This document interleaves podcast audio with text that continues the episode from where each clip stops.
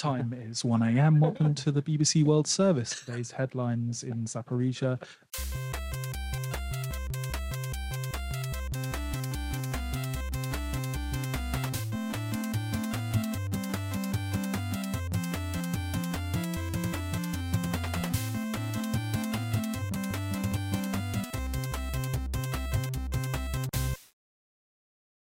Welcome to Thinking Deeply About Primary Education, the podcast that makes time and space to think about pedagogy, teaching and learning, professional development, anything of interest to time-poor but enthusiasm-rich primary teachers. This week, I'm joined by Elliot Morgan. Hello. Adam Smith. Hello. And Neil Almond. Good to be back. And as you can see, well, hopefully you can see on Spotify, this is the first time we've been in an actual podcast recording studio. So uh, Tadape first, and who knows how it's going to go. We're going to explore interventions because I think that's a useful thing to explore before we go back to school. This is the last episode before season five kicks off on the third of September. First, Elliot, what you reading for?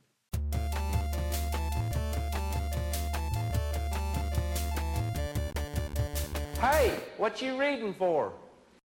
So I've recently been reading a bit of fiction, well, non, non-fiction slash fiction, recommended to me by Chris Such. It's called H H H H, which comes from a, a German phrase. I forget exactly what it was, but it essentially meant uh, Himmler's brain was controlled by Heydrich. So it's about Reinhard, Reinhard Heydrich, who was a uh, famous Nazi. He was very high up in the S S. Um, it's an interesting read because it goes from uh, the author talking about how he researched about Heydrich, and then the next chapter will be him writing like conversations he imagined happened between different Nazi officers and so on. What about you, Adam? What are you reading for? Uh, so it's the middle of the summer holidays, so I'm not really reading anything educational per se, but I am reading a book called The Fires of Heaven by Robert Jordan. It's basically in lockdown. I got super into reading these like eight hundred page fantasy novels. Uh, I think it's book five of about thirteen or fourteen, um, and I'm really enjoying it, but it did remind me of probably one of my favourite blog posts of all time. And uh, I think it got turned into an article in Schools History magazine, which is Mike Hill on world building. Um, and using these kind of techniques from Dungeons and Dragons and from fantasy novels and things like that uh, to talk about how we create realistic worlds in our history curriculum and how we get students to sort of put themselves in the shoes of, or not even in the shoes, but as an observer in a certain period of history. So how we build up those worlds. Uh, Robert Jordan does it really well. J R R Tolkien I was reading as well. Recently does an incredible job, obviously probably the best um, that, that has ever been done in terms of world building. Uh, so yeah, that's what I've been reading, thinking about fantasy, thinking about uh, history. Neil Almond, what are you reading for?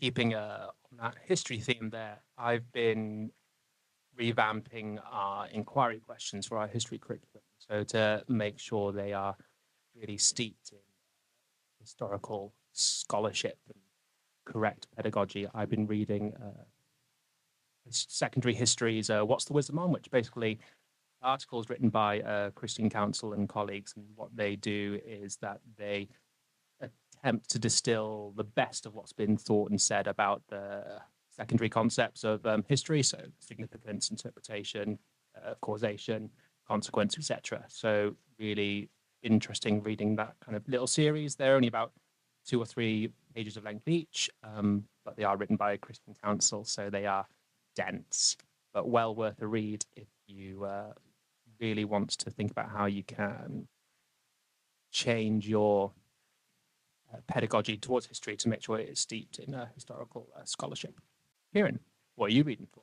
So mine is all about the Dunning-Kruger effect. It's a paper called Knowledge Over Confidence is Associated with Anti-Consensus Views on Controversial Scientific Issues. And I think a while back, I read a paper and maybe mention it in the What You're Reading For section that said that people weren't too sure if the Dunning-Kruger effect was, uh, was a thing, but this paper would seem to suggest that it might be. So um, I think well worth reading. I'm looking forward to the resolution of this uh, timeless saga of whether or not it's actually a, a psychological phenomenon or not. Now, the focus of this week's episode is going to be interventions. So we almost... accidentally done this rundown of things that we think are important as we prepare for September. And interventions, I think they're spoken about a lot, but I've never heard the answer to the questions that I want to answer. So I'm hoping you guys have got some of them today. I mean, I think they're a crucial part of schools' operations. You know, what I want to know first is, what's your intervention approach, or your approach to intervention implementation? I don't know, Neil, if I can I start with you? When we approach intervention, obviously we work in a STEP school, so listeners of the podcast before will have heard uh, Matt Swain talk about the same-day intervention uh, process that we have, which is effectively we carve out this additional time for pupils who need it through the use of whole school assembly. That whole school assembly is uh, taken by a member of S L T and could be supported by uh, additional adults such as uh, teaching assistants, the idea being that the teachers themselves do not Uh, attend that assembly, and they are actually doing the interventions themselves. In terms of how we decide who needs that intervention, what that intervention is, we are very clear as to really assessing what the issue is. Now, that might sound uh, quite simple, but it's really important that you really kind of peel back the layers as to what is actually holding uh, children back, and obviously that varies depending on subject. Give an example of that. What I mean is that you could have a child who struggles with, say, uh, three by three digit addition in the column method, but what actually is stopping that child from being successful in that is not necessarily the column method itself. It's actually the fact that they are not within their number bonds to twenty. So what we want to make sure actually is that our intervention isn't on three by three digit uh, addition or subtraction, wherever it may be. Actually, it really is those underlying key skills and procedural knowledge or key uh, facts that we want in long-term memory uh, that are really kind of holding them back. And the same kind of applies for uh, reading as well. We have children who uh, can't read. We'll obviously, first of all, assess whether they need uh, phonics intervention. So is there part of the code that they don't know, or do they know, do they not know enough of the code to actually start reading? But equally, if they do know some code, are they fluent in that code? And it might be the case that actually, although they can't, uh, they're not demonstrating any of these uh, quote unquote comprehension uh, skills like retrieval, inference, summarization, et cetera. Uh, it may not be the fact that those their inability to do those skills is holding them back. Actually, it's perhaps that they can't read fluently. They can't read at a a rate that actually frees up enough working memory resources that they can actually begin to comprehend what they are reading. So we wouldn't obviously want those children then to go through some intervention where it's just, okay, now we're going to do loads of inference skills where actually what's holding them back is actually their reading fluency. So we're pretty uh, thorough in our diagnostic as to what.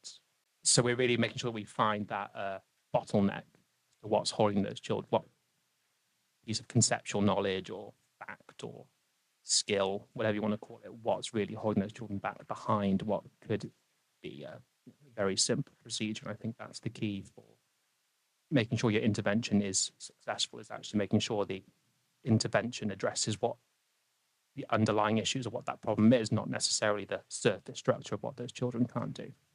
Have any of you guys ever seen a model like STEPS, which is pretty special, outside of the STEP sort of um, sphere of influence? I don't know. Have you guys seen that before? I mean, in my previous school, we shared a little bit of that where it was during assemblies. During assemblies, we would um, send teach, teaching, teaching assistants to the assembly and keep the teachers back with the children. But as far as I'm aware, I've never heard of anything as sort of accurate and as comprehensive as the STEP approach. It's about as close as you can get to a mastery approach uh, as far as I'm aware, um, especially in terms of the diagnostic assessment of where children are at. Charles Dickens School, you must do, I imagine, because I had the luxury of being shown around Charles Dickens School, and I yeah. thought it was one of the best schools that I'd personally ever been around, and I get the impression that interventions is something that you probably nail quite well. Yeah, I mean, that's very... to elaborate on that? Well, we are really fortunate. We have this um, third teacher model where each year group has two classes, but three sort of full-time, mostly full-time or full-time teachers and um, or, or H L T A, but very, very experienced uh, in each year group. And, and that's uh, cover for P P A, but also on the days that they're not doing P P A cover or P P A themselves, they are doing pretty targeted interventions. So, for example, um, I'm thinking about the intervention timetable for next year in year five, and we there's a there will be like a raft of different interventions going on. It's it's pretty like uh, almost like a menu, you know, in terms of I have all these interventions, and then we sit down in our year team meeting about and think about who, who's going to uh, be benefic- uh, be the beneficiary of each one. So, for example, uh, one of the interventions that we'll do is a teacher who uh, pre-teaches the guided reading lesson um, in a really intense way, so that the children have already encountered the text um, and the sort of ideas in the text before they come in. Um, another intervention would be uh, Rekenrek, uh for number bonds and things like that for uh upper key stage two. Same with phonics as well. These things that we maybe think of as like key stage one, lower key stage two, but actually using them in an intervention setting has proved really uh successful. Same with the, the name escapes me now, but the um the uh, grammar intervention that came out of Daisy Christodoulou's uh No More Marking. um we we use that in interventions. Also fortunate to have um, specialist teachers um, who take us off timetable in time that is not for P P A. So uh, that means that, like, on a Friday, I have two hours out of class when um, we have a specialist teacher doing Latin and uh, French, and I would use that time to do conferencing. So usually on a Friday, we might kind of traditionally be publishing a piece of work in English, and I would take students out one at a time to conference that in the library, uh, or I would do one-to-one reading with students and sort of reassess where they are at with reading and talk to them about reading and spend time with them individually. So I was kind of thinking like uh, about interventions and thinking, oh, you know, well, I don't know what I really have to add, but we actually, thinking about it, we have like a really rich um, set of interventions that go on. So I'm really um, quite excited for next year, because I think that third teacher model will now be like more embedded. And I know the third teacher we've got next year is the third teacher that my year group had last year. So he knows the kids. We've got interventions ready to hit the ground running. Um, yeah, it's a good system. I think it's a strong system.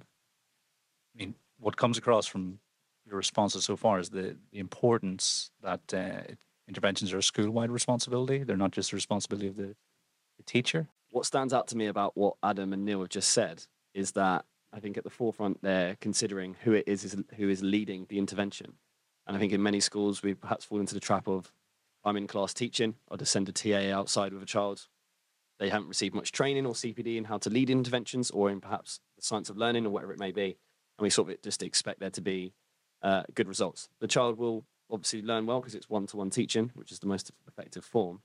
However, from the models we've just heard from both Neil and Adam, it's as close to sort of a mastery approach or as effective uh, an intervention program as possible, because you've got H L T As or teachers leading the interventions, and they are the best person possible to be leading it. So I imagine those models are probably far more effective than sort of the traditional general intervention model that I think exists in most schools that I've certainly worked in myself. Yeah, I think we, uh, next year, this year I haven't, but next year I am going to have a, a T A in class full-time.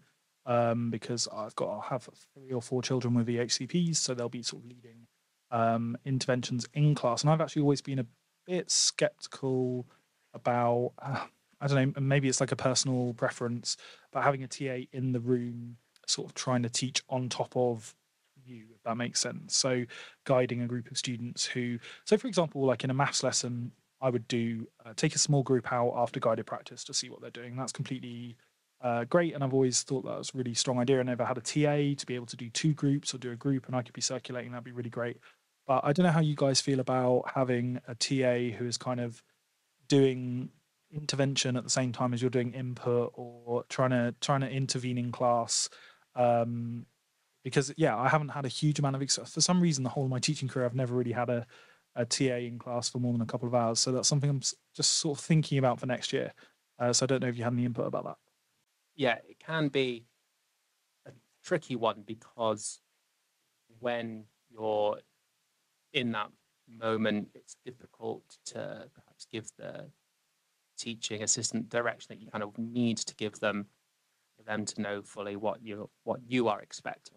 Um, watching one of your uh, Notion YouTube videos today, Adam, uh, you know, communication is key, and because of the way that uh, T A contracts uh, usually work, it they come in five minutes before the kids arrive and they leave like ten minutes after the kids have left. So having that time to have that conversation with them about what you expect in each lesson and how they can best support individuals that you may have in mind, or what they can do that's going to, you know, in some cases not counteract what you're trying to teach them. I mean, I remember when I was doing some work experience to get into uni, being a, a T A, and forget what um, the kids were actually learning, but acting as the T A, I was like, well, I don't really understand this either, so I'm just going to teach them column addition because I know they'll be successful, which is definitely, you know, not what the teacher wanted them to do. So like you, unless we find ourselves in a situation where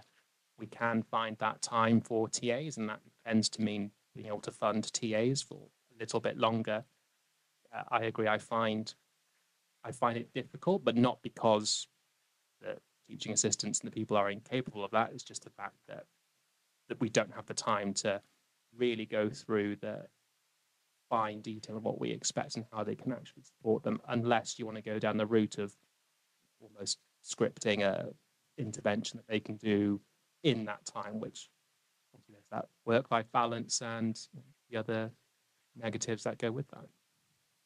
I think there's also the issue that when they're not in class with you, they're missing out on the time that they're entitled to, you know, getting taught by a qualified teacher.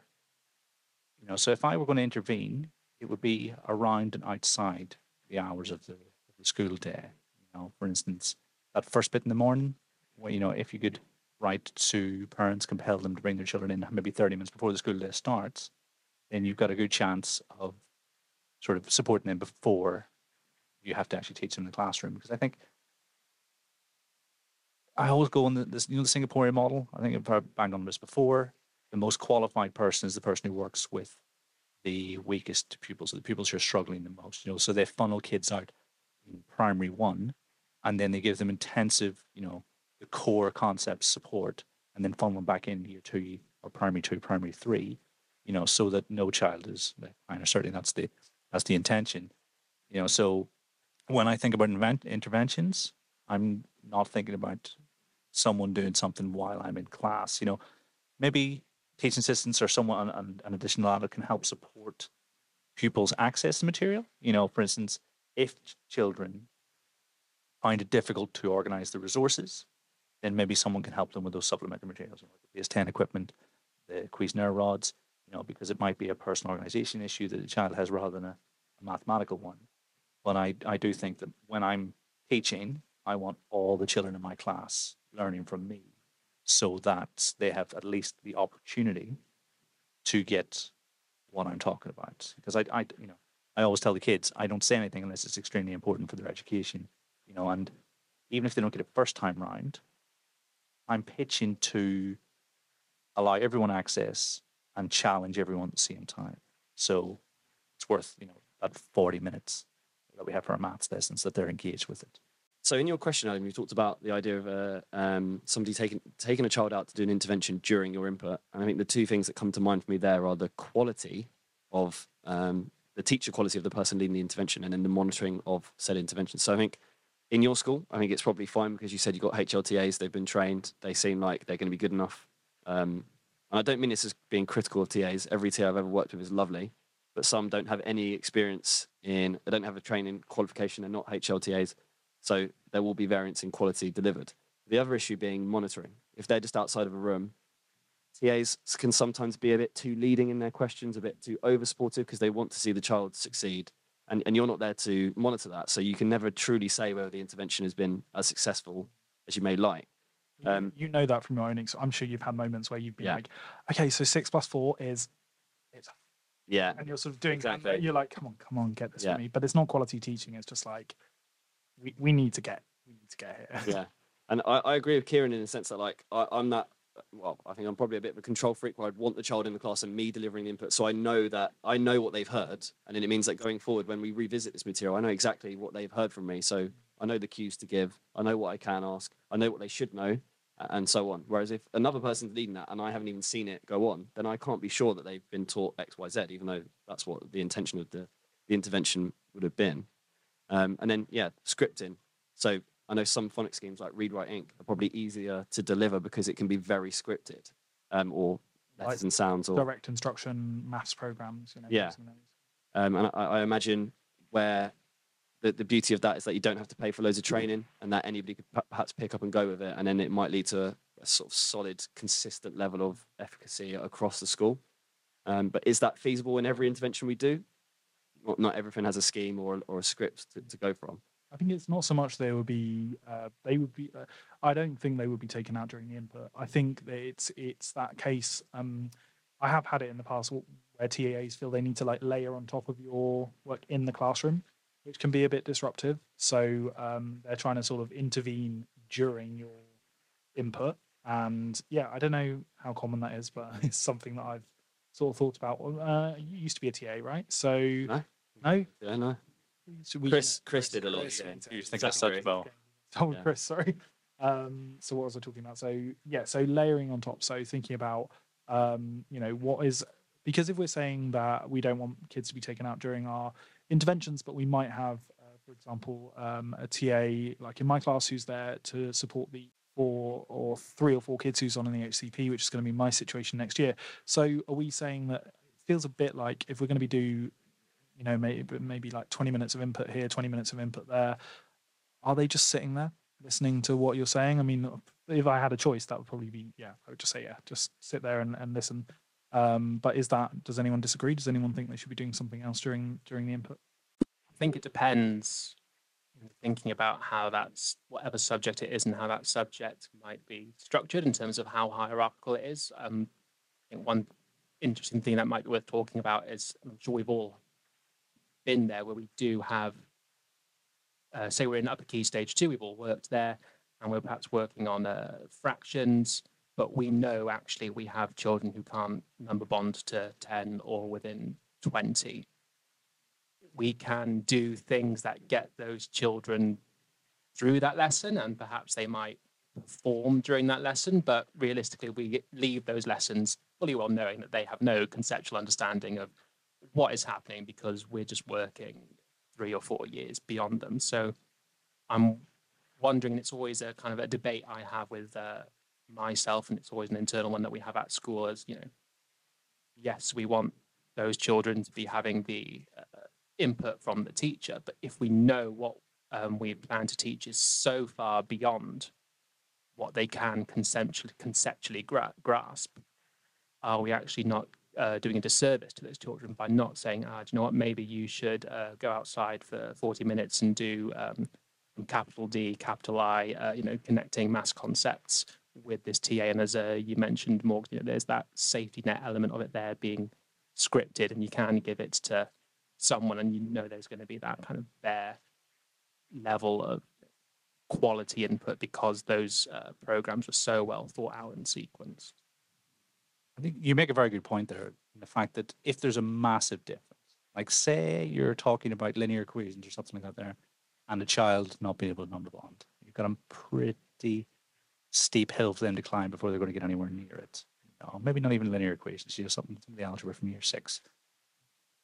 But where possible, I always think about it in terms of, you know, I think it's the distinction between a structure and an operation, you know, so say the kids don't know those key bonds.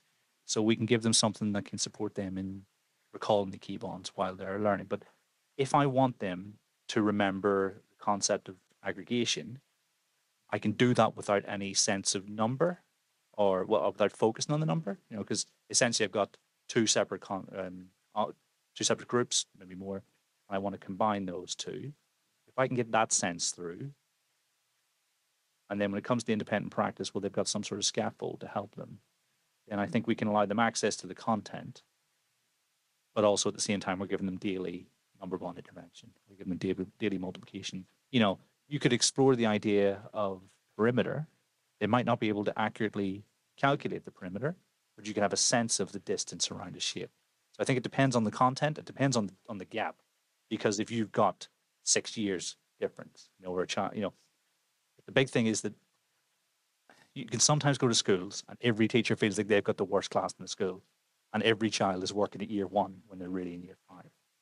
And that's just not the case, you know, and it's, you've got to really think about the quality of the teaching that is being delivered on a daily basis, how much access it's providing to pupils to mathematical concepts, and giving them something like the Engelmann resource that they use at Hawks Farm and Angel Oak and things. And do you guys use it at your, at your school, Neil? No, not yet.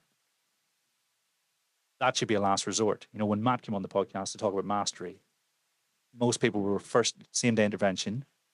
The group funneled down over time, but some kids need a more intensive intervention. You know, you'll, you'll hear Mark McCord say five, that's five percent of kids nationally. And I think that's true. five percent of children have some sort of profound need that means they can't access the maths curriculum with the year group they're supposed to. But I think we've got to ask a ton of questions about what we're doing in the classroom before we go anywhere near that. But I do agree that in a situation where a child is maybe six, seven years behind their peers, you might be best doing something along those lines. I think uh, this conversation will only become more apparent, I think, come September when uh, Parent Pledge is introduced, where we need to be demonstrating to parents what, I don't have the exact quote, but I'm pretty certain they're pretty heavy in what um, school, what the Department of Education have said to schools is that if these children are behind, we need to be providing their children uh, an evidence-based uh, intervention to make sure that they can catch up. So I think it'll be an interesting conversation to perhaps revisit when uh, schools get uh, to grips with uh, the Parent Pledge and how that's all going to work out. I mean, it, it seems like these days it wouldn't be an episode of the podcast without me challenging one of the pillars of society. But, you know, a lot of these children who are behind are behind because there isn't the funding in their early development. You know, a lot of the things that should happen between zero and three, zero and five, you know, the things that support parents who don't know how to parent have been scrapped or, in you know, I think given schools the responsibility to solve something that could have been solved when the people, you know, children who aren't spoken to from zero, they're normally behind their peers. Parents who know, you speak to a child, they will pick things up pretty quickly because they're hearing the language, they are getting a sense of what it means to be human.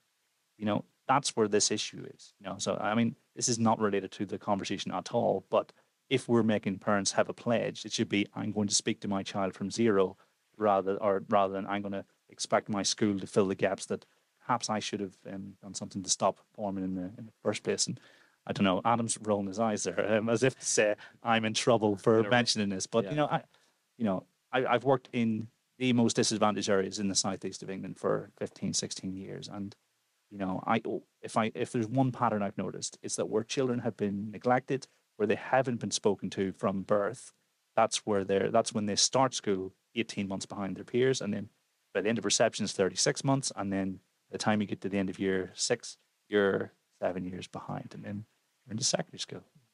That was the subtlest eye roll I've ever given, and it got picked up. Uh, this is the joy of being in person, I think. Um, It was an eye roll because I knew I'd have to go on record and say I massively agree with you. That's what it was. It was just, it's not like the most wildly popular opinion, but also I think schools are doing a lot. Um, to kind, kind of coming around to the idea, like we've just launched a hub for zero to two in our local area. So on, um, oh, I can't remember which day it is now, Wednesday, I think, uh, we have um, parents come and we provide them with just a space to do sort of vaguely educational things with their kids, but really just, just support development. There's a pediatric uh, nurse there from the local uh, sort of hospital um, who comes and, and supports and answers any questions. And, you know, the, the question really for schools is um, how do you target that? Because that's an intervention in a form. That's the earliest intervention you can give, really. How do you target that intervention uh, to make sure it's reaching parents who need it? Because I would guess that if most schools set up a hub like that, it's going to appeal to the kind of parents who are already doing all the things you talked about. Um, and it is actually difficult to um, those parents who aren't doing those things. There is like systematic things going on behind the scenes why it's not, I would say nine times out of ten, just sort of, sort of personal attitude of neglect towards their children.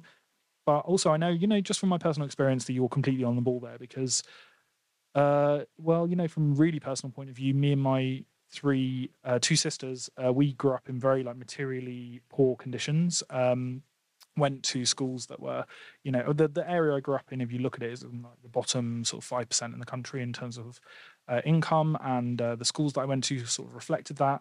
So we, we weren't given any of the privileges. I was in and out of care when I was a child. My parents had, you know, pretty um, serious issues uh, going on in their lives, but both of them did um, value education, and both of them t- spoke to us from a young age. There were books around the house.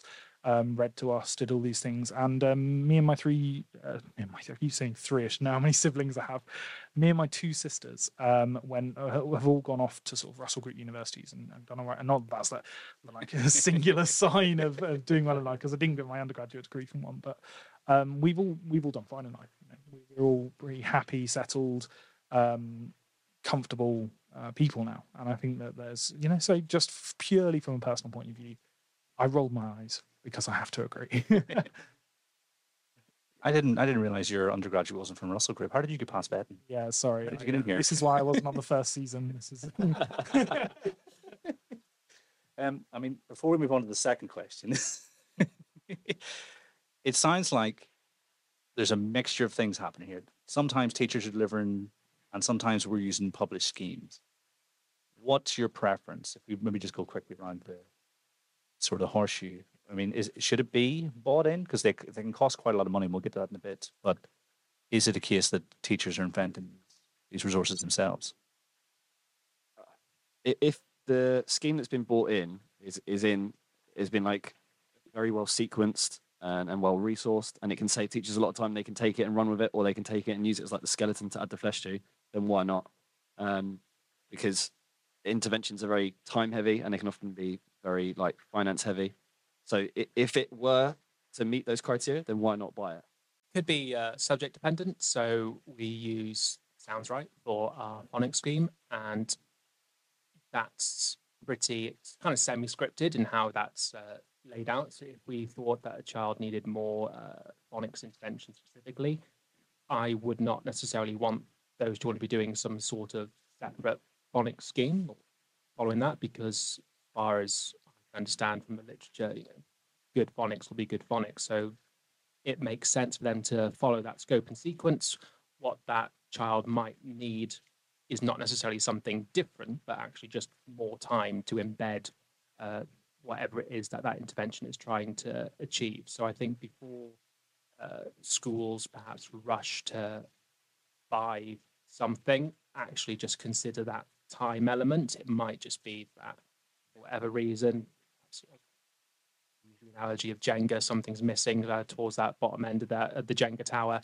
They might just need more time to fill that particular gap rather than something completely new. And unless you really kind of understand what you're looking for in intervention, I think it'd be quite easy to type into Google English intervention and go, oh yeah, that looks all right, without actually fully giving the time that and research needed to go into actually finding a particular high quality intervention. Um, yeah, I think basically you can divide uh, interventions up into two sort of groups. I'm going to use um, an educational swear word now, which uh, is going to be picked up in beautiful quality on these very expensive microphones, um, because we have sort of interventions, particularly at the end of Key Stage two, for cuspy children. Oh, ship down my spine. So, you know, kids who we want to push over into expected standard or into greater depth. Um, and those interventions are probably best just being sort of pre-teaching and reteaching um, with uh, teachers or H L T A. So you don't really need like a structured intervention there. I mean, I, I say that with a lot of confidence. That's the approach that most schools take. So, but where you've got a more profound need or a more fundamental need, um, something like a, a structured phonics program, a structured uh, D I program, Um, I think Rekenrek is, is really um, good quality uh, intervention, and that can be quite scripted uh, in terms of what you're doing there. Um, those sorts of things, I think it does benefit from doing some training, getting some of that on board. But yeah, the cuspy uh, interventions, I would I would say that teaching and pre-teaching is is really strong, because that way they're going to be in the class for the for the main part of the intervention, and you're just sort of like, yeah, you're giving them a bit of extra time to consider what you're doing. A nice word for our um, A S M, A S M R entwined. Cusp. Cusp. Yeah. I mean, I think, Adam, you were on that quiz episode with Gareth Metcalf, and he put that into Room one oh one, which we're going to revisit. You know, listeners on who subscribe to our Ko-fi will be treated to two episodes this week, you know, and the next one will be un completely unedited. We're going to do, what, Room one oh one, we're going to do a crystal ball for twenty-two twenty-three, and then we're going to ask a few of their or answer a few of their questions. So just a big thank you to everyone who sponsors on Ko-fi, and to be honest, everyone who listens as well. I mean, it means a, an awful lot. And I mean, Neil, Adam and Elliot have all got new microphones. So I think you guys should say thank you, if, if nothing else. Thank you. Thank you very much. Yeah, thank you very much, everyone.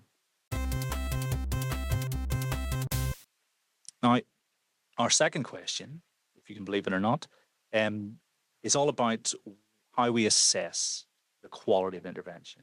You know, so when you're looking at the impact, how do you know if an intervention has been successful or unsuccessful, and whether or not it was the intervention that was at fault or if there's something else going wrong? I mean, do you, Elliot, first? That that raises an interesting point, which I've sort of been thinking about since um, Adam mentioned the zero to two hub, is that in, interventions, in a sense, I mean, they're, they're a part of school life, and I think they always will be. They can't be necessarily completely negated, but we should be thinking of intervention almost as like a last resort, for want of a better phrase. Be thinking, is an intervention needed because the quality of teaching wasn't good enough, or like the needs uh, the needs of an S E N child aren't being met properly? Is it that the curriculum is too crowded, or, or, or is there something else at play here that should be considered or um, addressed first before just jumping into an intervention? Um, because if it's not addressed, then obviously you're going to have to keep doing interventions again and again and again, and it's just it's never going to go away. Um, so yeah, quite an interesting point there. Are there children who will always need an intervention in year eleven? So are there children who just by their nature, by their physical makeup, will need interventions in order to succeed at school? Um, I honestly don't know. I do not know. I don't know if it's possible that actually the best school in the country just has no interventions. Like, is you know, um, it's really difficult because it, it's a much deeper question than just like, well, I think assessment is always a deeper question. I don't think assessment assessment of anything at school is is never as simple as, as you might think it would be. On a more practical level, I think it would be um, good to have an emphasis on interventions as part of a sort of uh, C P D program, maybe for a term or maybe for a year. Um, we sometimes run parallel C P D for T As at the same time that we're doing C P D for staff. I think, I might be wrong, but I think we pay overtime for the T As to attend that because it's out of teaching hours.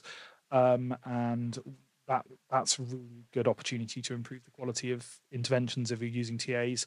Uh, and that can be part of sort of coaching as well. So coaching, I think, is often thought of as something for teachers, and particularly new teachers, but um, support staff should always have coaching made available to them.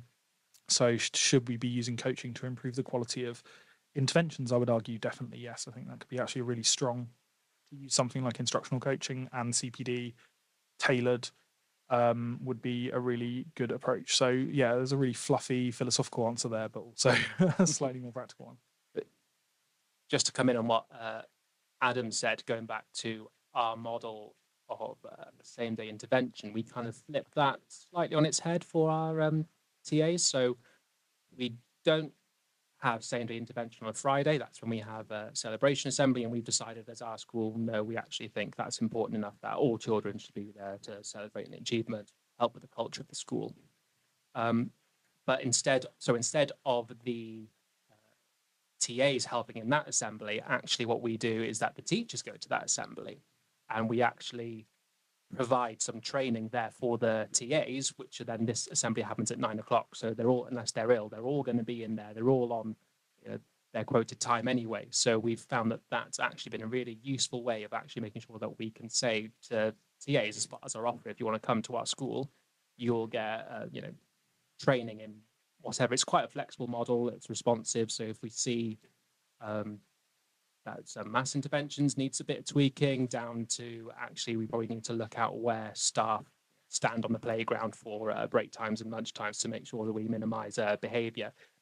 We kind of have that half an hour a week kind of built into our timetable for uh, our T A staff to give them that high quality training. And I think it's something that we tried uh, last year. I know we're definitely carrying that on uh, this academic year. So I'm really kind of looking forward to seeing what a whole year of that Um, looks like, and so far all the uh, responses from the R T A has been positive, knowing that they have that half hour of dedicated time to improve their practice, because believe it or not, they want it. Going back to the uh, question, how can we actually you know make sure that these are successful? I think it's been really clear with what you want from that intervention, uh, having written numerous targets for uh, children who need interventions. Very easy to write uh, some kind of really broad target that actually you think is like quite achievable, but when you actually think and break it down, it's not. So obviously, we timetables, for example.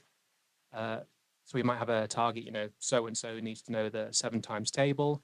That sounds kind of achievable, but I think you need to be really specific as to what you mean by them being able to achieve the seven times table.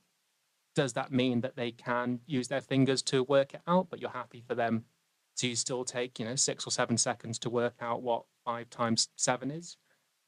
Are you happy with them actually knowing that learning all the times table up to twelve times, whatever it might be, is too much? So we want to break it down even further.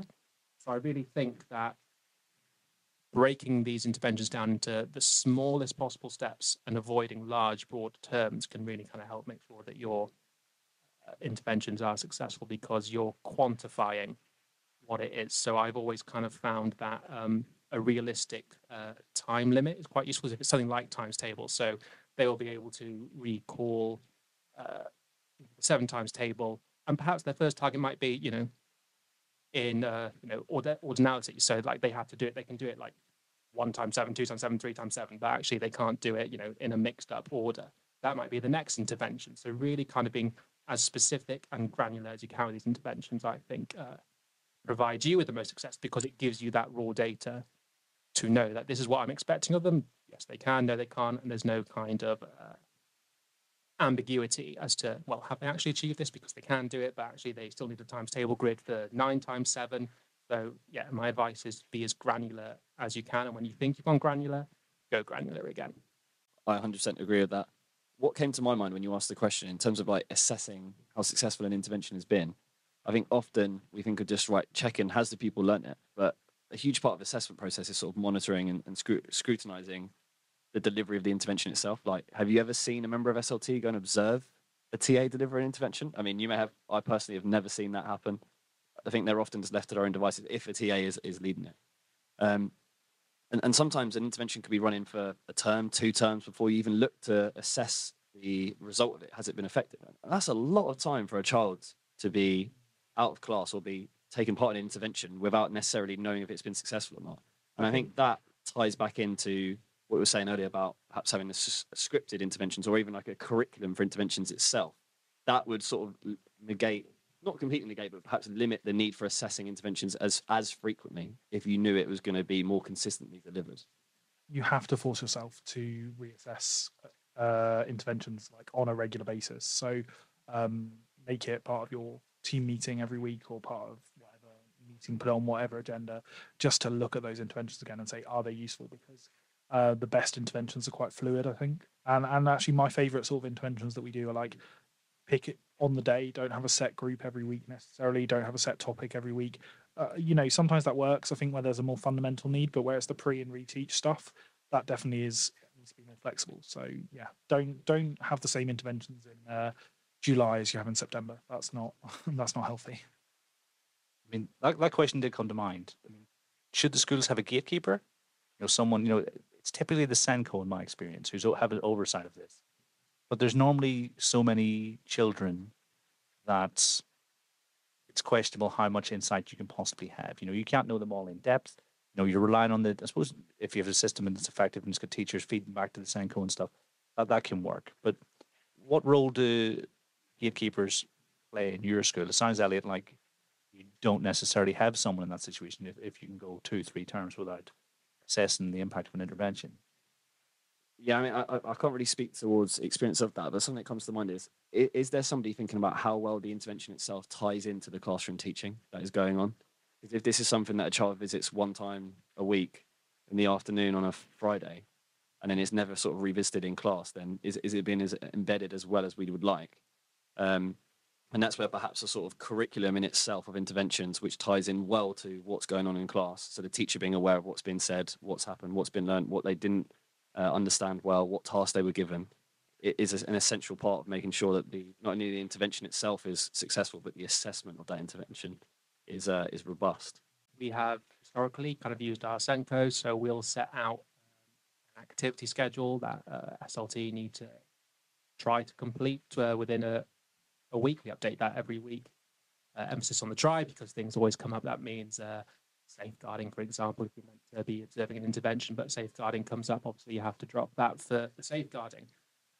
What we try to do, to kind of go back to Elliot's point, is that this will be a topic of conversation in our pupil progress meetings that we have with staff uh, every, every term. So, and so there's that expectation there that teachers come prepared with that information. If they know that they, they know which uh, children have been having interventions, and if they believe that there is a particular barrier that's not so insurmountable, that can be uh, overcome with perhaps a three, four week intervention, you know, that's their time to come to us and say, this is this issue is uh, affecting the progress of child X.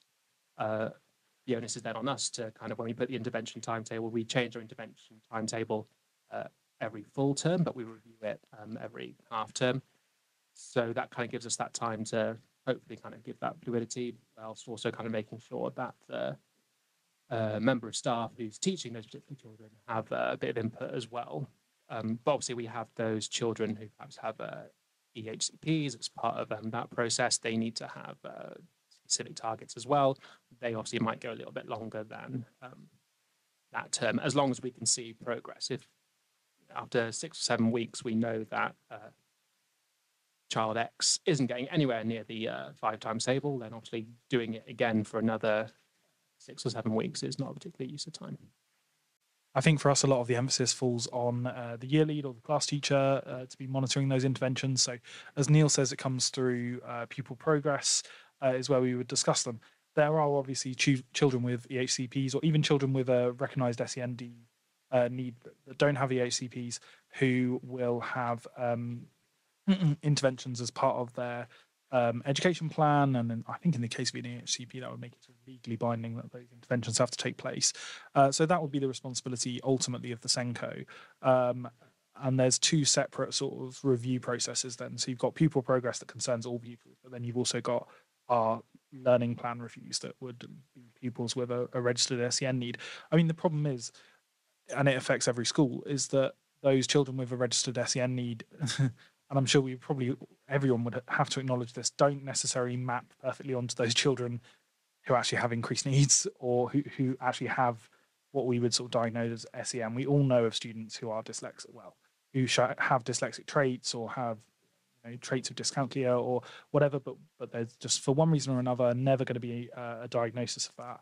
Um, so I prefer the model where it falls, the emphasis falls more on the teacher and more on pupil progress and more on year lead, over it being the responsibility of the SENCO, because then I think a lot of students who should be the focus of interventions are going to get missed out if it is just the SENCO's responsibility. I mean, that makes a whole lot of sense, because yeah, I think I think it is. Even when I was asking the question, it's too much for one person to, to keep track of. I mean, Elliot has just sort of given me the nod here. Um, do you guys have a ideal intervention in mind? You know, what what would the features of an ideal intervention include? I mean, an ideal, can I?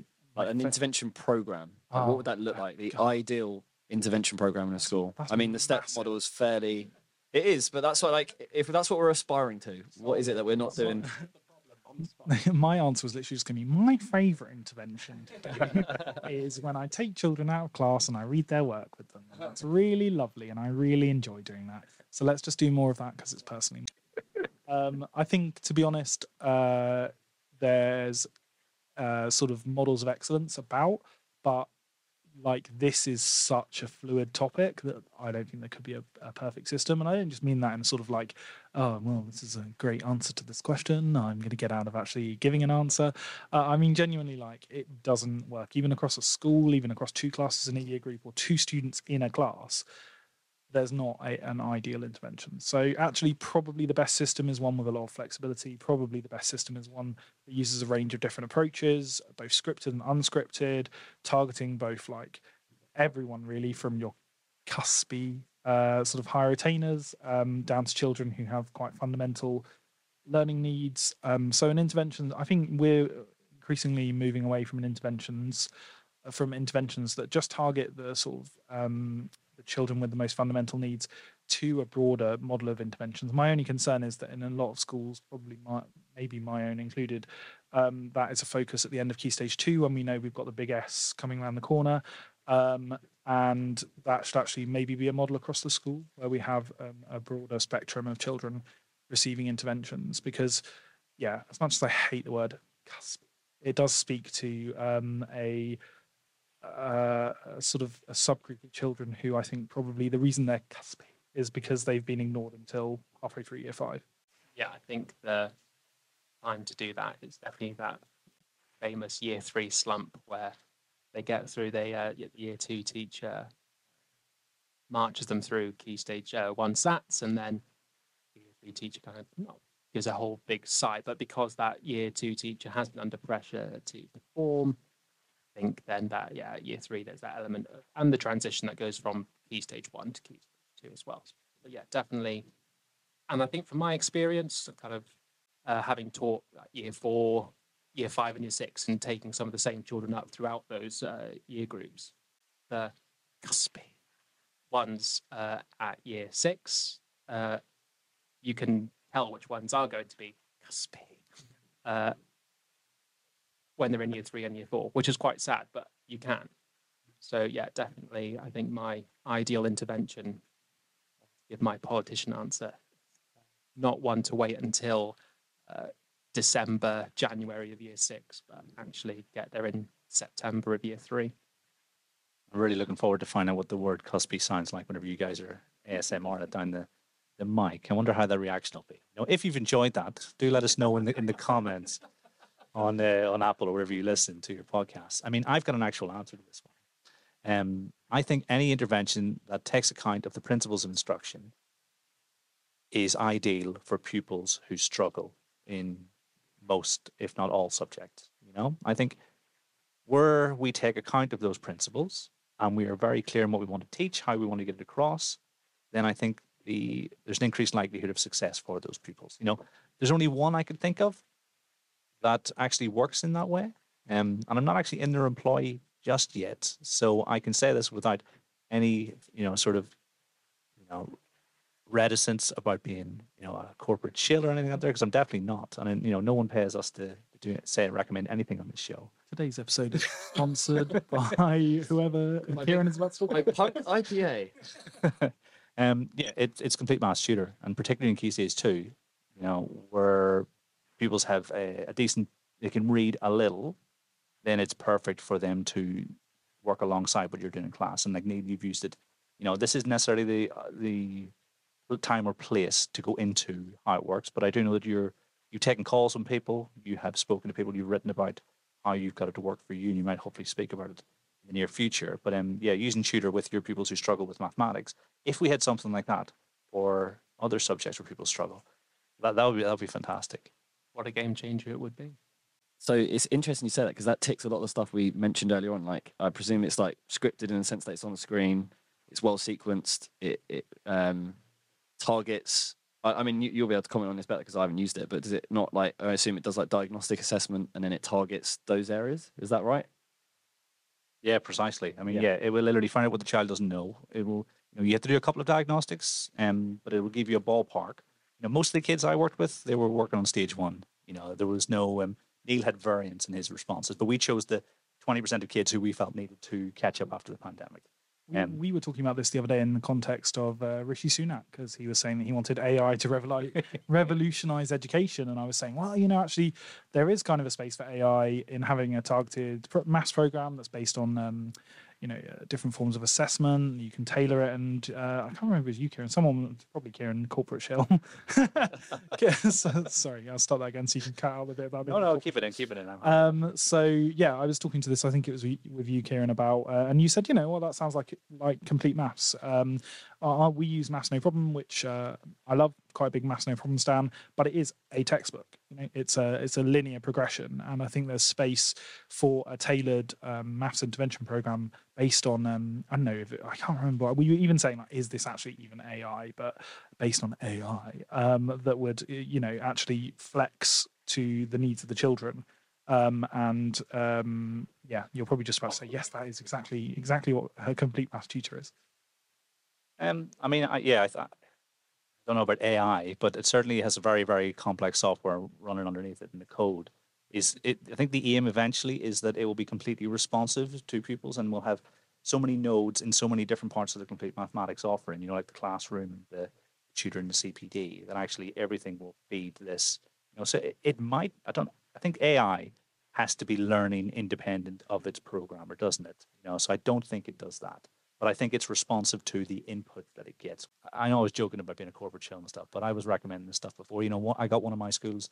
We used it last year. We used it with one hundred twenty of our pupils, and we saw great things. And you know, and I know that Neil, you've seen some great stuff from, uh, from it too. And that's only year one. Hopefully, it'll just go from strength to strength. You know, so I have I have no, you know, what's the word I'm looking for? And it's not regret. It's not remorse.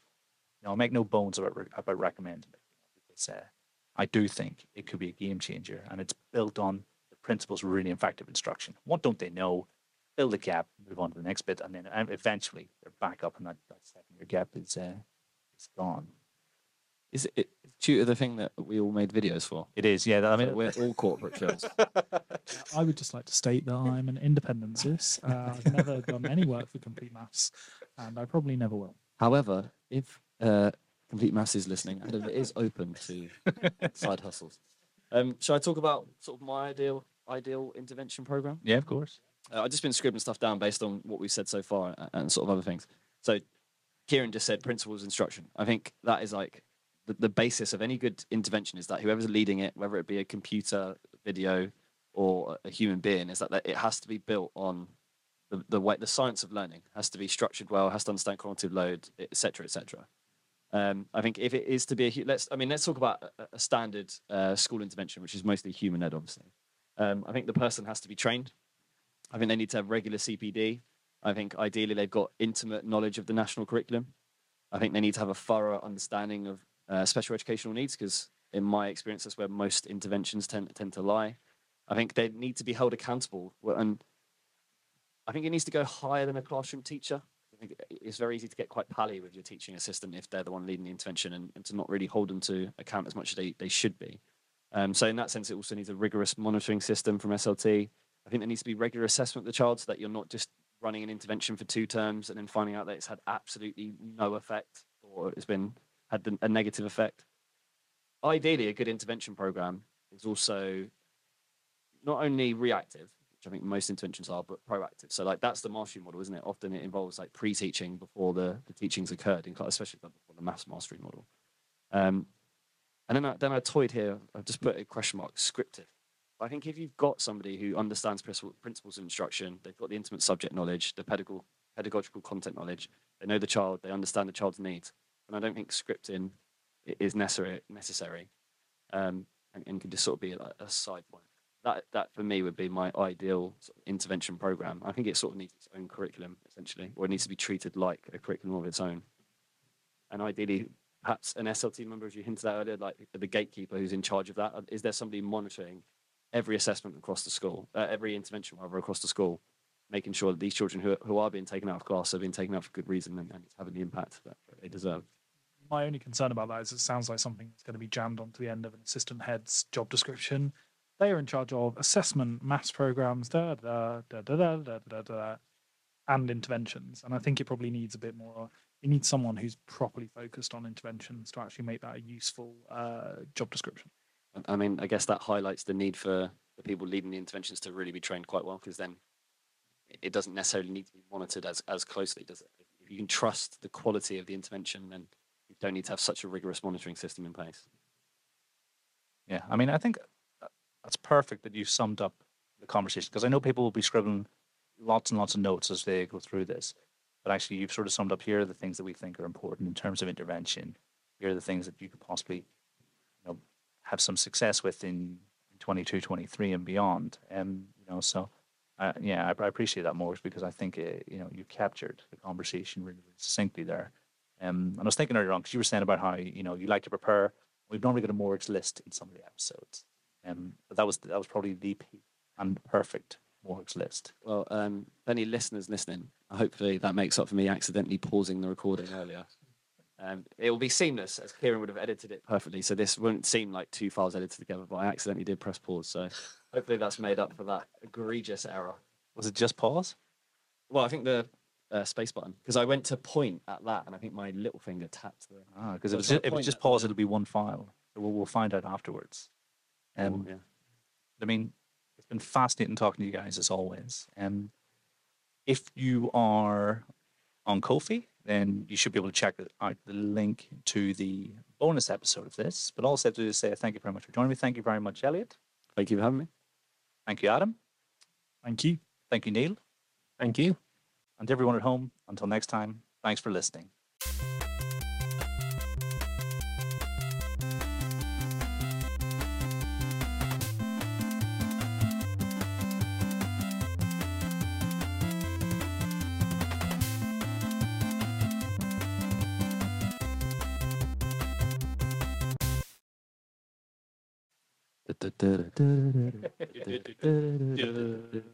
The Beatles.